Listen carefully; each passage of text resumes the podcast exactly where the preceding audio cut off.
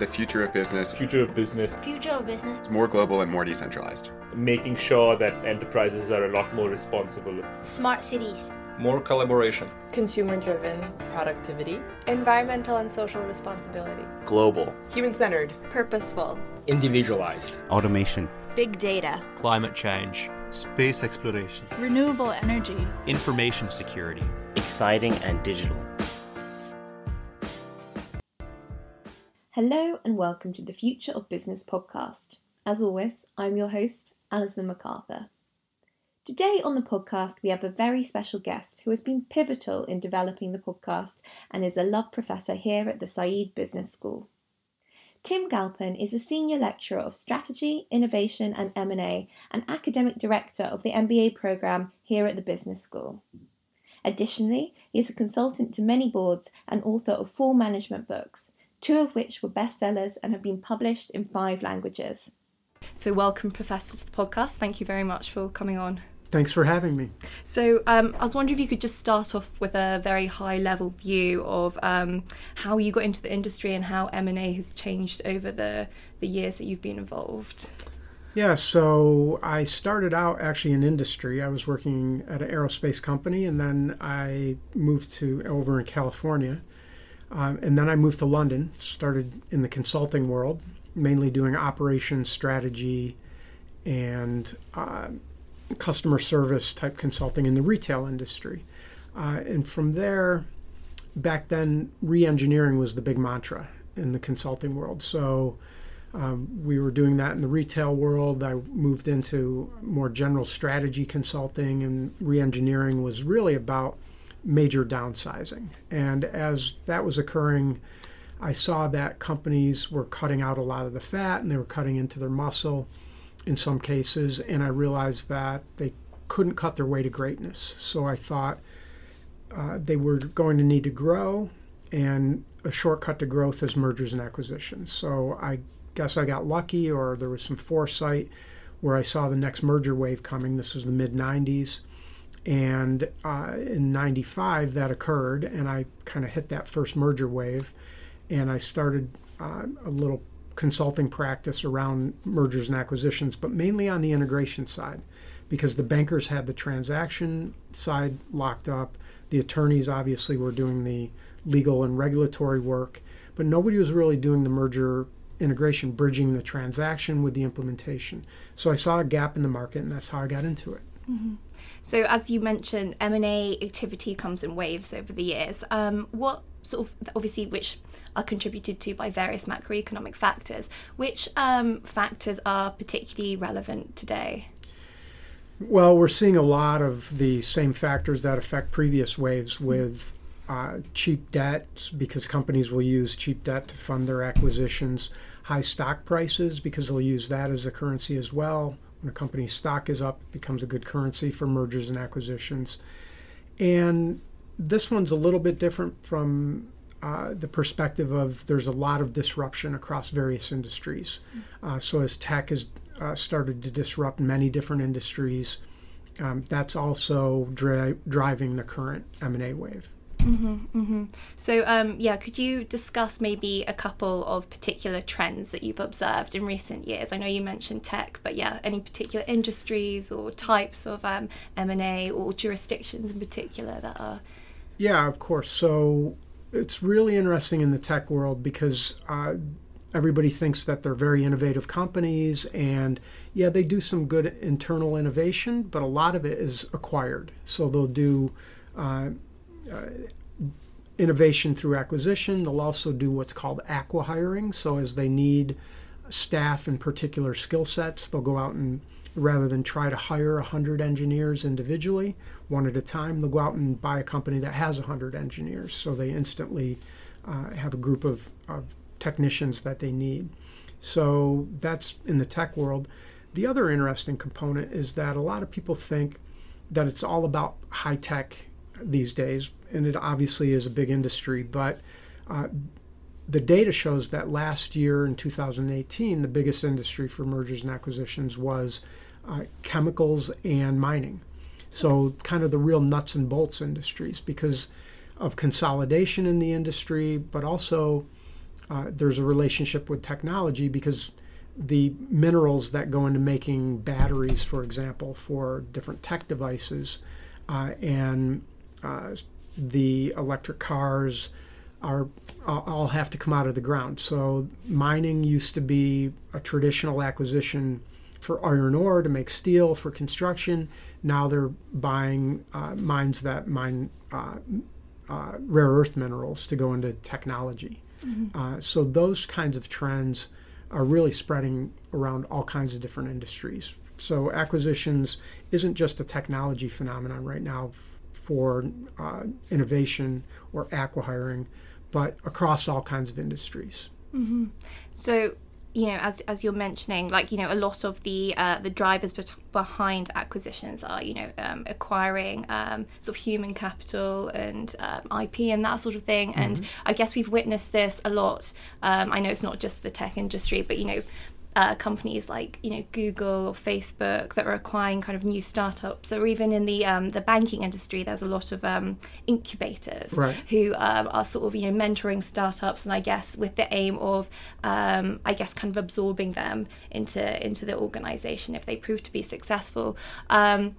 Do you think that's a, a, good strategy for these companies and how does that impact on um, competition in these industries yeah that's a great question because it's a good strategy if they can implement mm-hmm. well mm-hmm. and what i mean by that isn't just to do a bit of the venture capital approach where they're investing in some, um, some startups that look promising and then the ones that uh, end up being very promising they will acquire that's just doing a transaction and that's okay but that's not the end game. The end game is to make the transactions work, and that's something that I've been working on for a lot of years with companies. Again, to try to bridge that transaction with the implementation is really where mergers and acquisitions pay off, because it's one thing to buy a company for the innovative technology they have, the individuals, the people that they might have, uh, the assets that they bring with them but it's another thing to make those work and to implement because you if you're hiring in capital intensive industries like tech consulting legal these are all areas accounting uh, that have gone through waves of acquisitions or going through waves of acquisitions uh, the knowledge can walk out the door in the form of people they can just take it with them. So there's a lot around motivating the workforces retaining the key talent that you're buying. And a lot of companies overlook that because the deal world is made up of financial types that really uh, see the mm-hmm. mergers and acquisitions as a transaction. Mm-hmm. And that's only half of the equation. The other half is the implementation. Mm-hmm because yeah, as you mentioned, so you've you've written actually a lot about um, you know the importance of integration integration management and having you know like a comprehensive end to end deal flow model.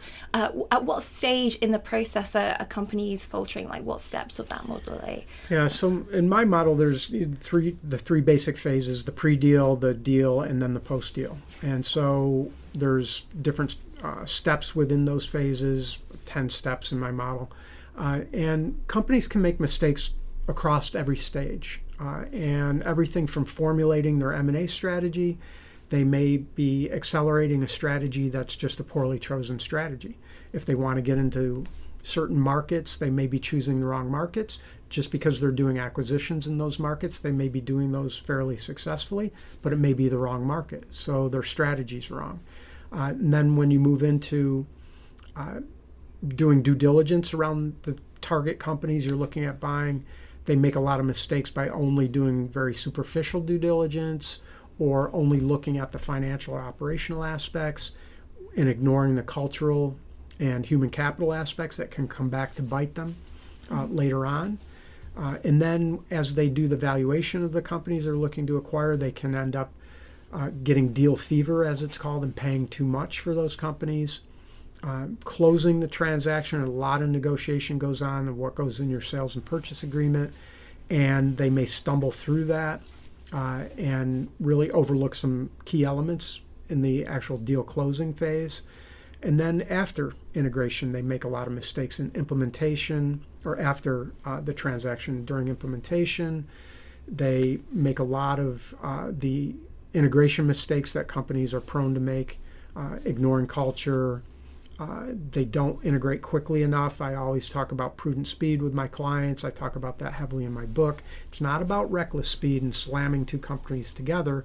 It's about prudent speed, doing enough analysis to see where you want to integrate, how much you want to integrate, but then doing that in a very prudent way, uh, and but rapid as possible because it's like pulling off a band-aid. It's going to be slow and painful or fast and painful. Uh, so, and then finally, they don't look at the uh, evaluation of how they've done. So that's the final stage in my model, and they will just move on to the next deal without really assessing what did we do well, what could we do better in the future, and did we achieve the financial and strategic goals for that deal. The best companies really take time to look at that. They measure it along the way, and they do a post-deal assessment to say, you know, yeah, we did or we did not achieve, and what can we learn for future transactions. Mm-hmm. And does this type of measurement is this sort of uh, um, consistent across the industry, or is this specific to each company? Have their own sets of measurements? It should be specific to each deal because Okay. each deal is done differently. Uh, there's often done for various uh, either strategic or financial operational reasons. So every deal is different uh, throughout the process. So the measurement needs to be different, and uh, there isn't really there's kind of standard categories of measurement around operational measurements, financial measurements, um, the uh, people measurements, culture. Um, but there's not necessarily a specific measure that fits all deals. So it has to be deal specific. hmm And could we talk a bit about deal fever? So, um, a lot of acquirers typically overpay for companies. Does this come down to a an overestimate?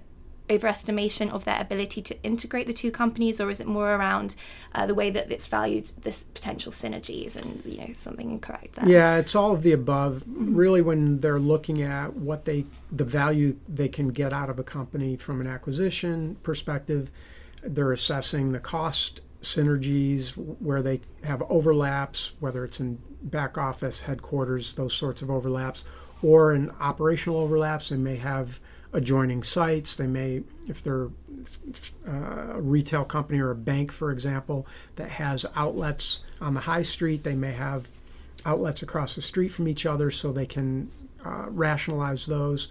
But there's often an overestimation of how much they can do that. Uh, so, and they also look at uh, if they're in a bidding process, if the uh, seller is going through an auction and you're one of the potential bidders, uh, you're always trying to figure out what do you need to bid to win that acquisition if you're bidding to win. And uh, that drives the acquisition premiums up. The typical premium these days is about 38%. So you're going to have to find that value when you implement back to the implementation again. So companies are paying a lot more when there's more bidders in the process, and especially now when we're in the peak of uh, another M&A wave, valuations are really sky high. So there's no cheap acquisitions out there. Uh, that happens usually in the beginning of waves, uh, but that hasn't been the case for about 10 years now. So if you're going to pay that much, you have to really work hard at getting that value back out of the deal. So there is a sort of like a psychological element here where, you know, there might be like a fear of missing out or, you know, another company acquiring it and, you know, or what could have happened. Yeah, and- definitely. It- yeah. it's the fear of missing out. It's the animal spirits, as they call it. You don't want to lose. Uh, mergers and acquisitions gets to be a very competitive kind of game where you don't want your competitor to get the asset that you're looking at or the company you're looking at.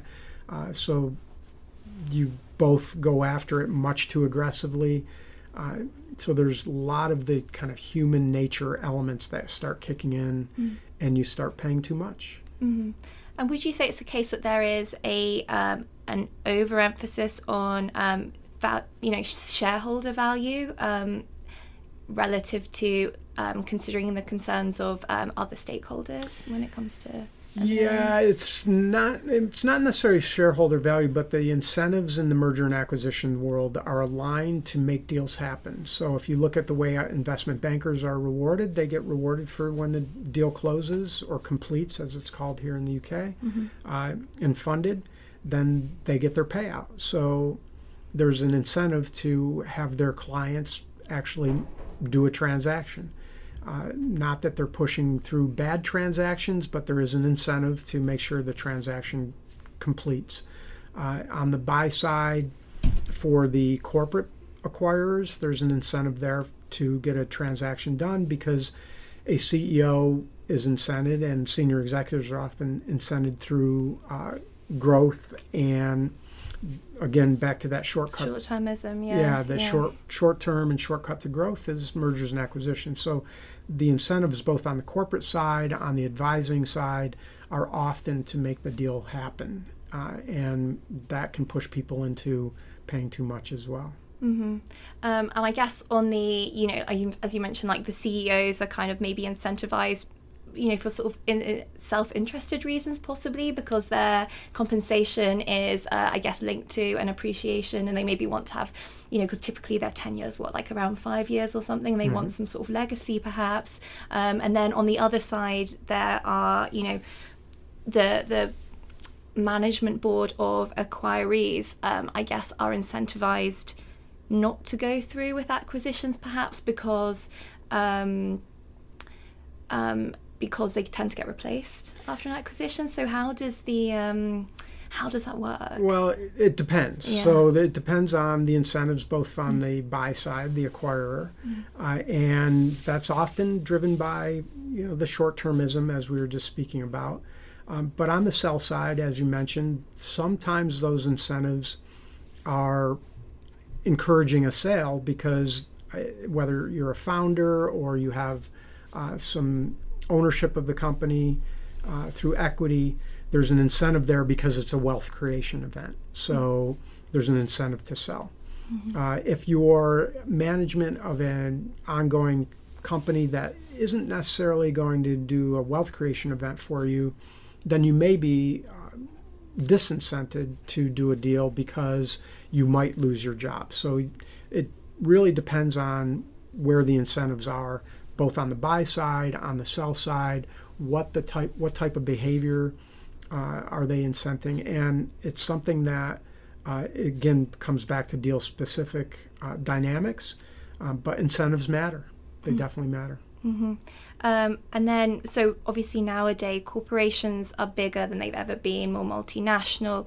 Um, so it's particularly important to have good um, competition legislation in place and for regulators to be very diligent. Um, Britain has one of the most open markets for acquisitions. Am I correct in saying that? Well, it has traditionally yeah. been that way, although they have. Uh, the, it depends on the regime that's in charge of the Competition and Markets Authority is the entity that reviews different transactions here. Mm-hmm. Uh, in the states, it's the SEC, the FTC. There's all there's several different entities, uh, and with the move towards more national security concerns, um, we're seeing this in the states, we're seeing this in the UK, in the EU. They're looking at more deals with more scrutiny. So a lot of the protectionism that's happening around the world is slowing deals down. So, for example, 2018 was a record year for deals. Uh, first quarter of 2019 is slowed right down uh, because of the uh, protectionism that's going on. Brexit here is creating a lot of uncertainty. Markets don't like uncertainty, including the M&A market. Uh, a lot of people are seeing the UK as being uninvestable right now, so private equity deals are actually higher on the continent currently than they are in the UK, where it's usually been the other way around. Mm-hmm. Uh, so the kind of macroeconomic dynamics that are going on around the world right now are really uh, putting some of the brakes on deal flow this year, and it may be the end of the merger wave that we've seen for the last ten years. Mm-hmm. And do you, and do you think the legislators and regulators are acting? Responding appropriately to these uh, macroeconomic factors? They think they are. uh, and if you talk to companies and deal makers, they would say no. So mm-hmm. it all depends on your view of the world. Mm-hmm. Uh, the national security concerns, if they put that into the uh, regulatory um, design, that will open up a lot more deals at a much smaller level uh, to more regulatory scrutiny. So it will slow deals down. It will make a lot of deals not happen. Uh, so we'll see what occurs in that area because right now it's not officially part of the review regime uh, and protocol, but if it does get to be part of it, then uh, it will slow things down significantly. Mm-hmm. And um, given the number of mega corporations in existence, and maybe I think a lot of uh, organizations are struggling to um, adapt in terms of agility to, to sort of um, uh, changes in the industry, do you think we'll start seeing more demergers or corporate breakups over the next few years? Yeah, yeah, absolutely. And it's a, a good phrase, demerging, because mm-hmm. that's really what they're being told to do and sometimes uh, compelled to do through legislation and we're seeing they both in the EU, the UK, uh, and the US where they're looking at big tech these days and, and whether they need to be uh, broken up legislatively.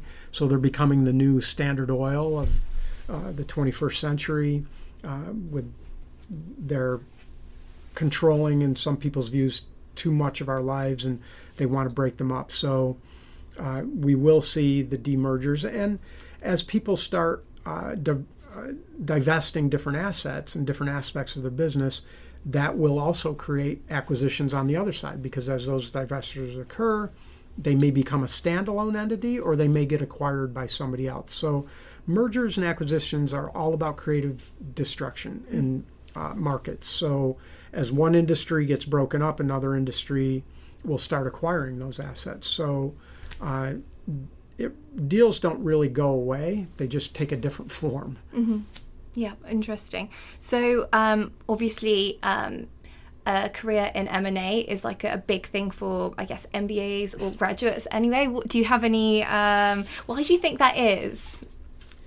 M&A has always been very interesting for the, uh, MBAs. It's uh, it's something that is seen as um, kind of the apex of the pecking order for whatever reason in the financial world. The deal makers make all the high profile news for big acquisitions. And uh, so there's some sort of uh, attractive element there from this uh, hierarchical view of the world. And it's also never a dull moment. Uh, from my perspective, it's always been about interesting and stimulating work because I get bored very easily. And the merger and acquisition world is not boring at all. Mm-hmm. Uh, every deal is different. Every deal has dynamics that keep you very interested. Uh, it's a lot of hard work. It's 24 7, both on the transaction side and the implementation, the integration side. And if you want a career that's going to keep you uh, not just working hard, but also intellectually stimulated and rewarded well. There's a reward to it, uh, both financially and psychologically. Um, mergers and acquisitions are a good way to go, mm-hmm. but you better be ready to do a lot of work. yes, so so I've heard. Um, so, what sort of um, what research are you doing at the moment? So I have what's called the Oxford M&A Insights project going, and I'm doing uh, uh, just a very quick, short uh, 10 question survey around mergers and acquisitions and uh, what are the best practices, the worst practices across the deal spectrum. So everything from formulating an M&A strategy, valuing companies, uh, doing due diligence, doing a transaction, then doing your implementation. Uh, and I'm looking across industries and uh, at various levels of the organization. So everyone from kind of mid management all the way through senior executives, and uh, that's going into my new book on M&A. My previous book was called The Complete Guide to Mergers and Acquisitions. Bit of a misnomer because I didn't have a lot of the uh, transaction elements in it. Uh, I had a lot of the strategy and then the implementation components. Although it's been a good seller, very good seller over the last almost 20 years now. Um, my next book is going to be called uh, Winning at the Acquisition Game, uh, taking a little bit from Michael Porter's original uh, articles on mergers and acquisitions. And uh, the subtitle is Pitfalls and Best Practices Across the M&A Process. So I'm really trying to look at the entire process from uh, A to Z and look at what companies do well, what they could improve at every stage of the process. Mm-hmm. That sounds really interesting, and it'd be pretty helpful for M- MBA students that are. Hopefully, it'll be helpful. Sometimes some people might think it's a sure cure for insomnia, but I think there's a I'm need. sure that's not the case. Um, when when is it due out? Uh, probably come out in, next year in 2020. Thank you for listening to this week's podcast. If you have any questions, comments, or suggestions, you can reach us at sbspodcasts at ox.ac.uk. Until next time, goodbye.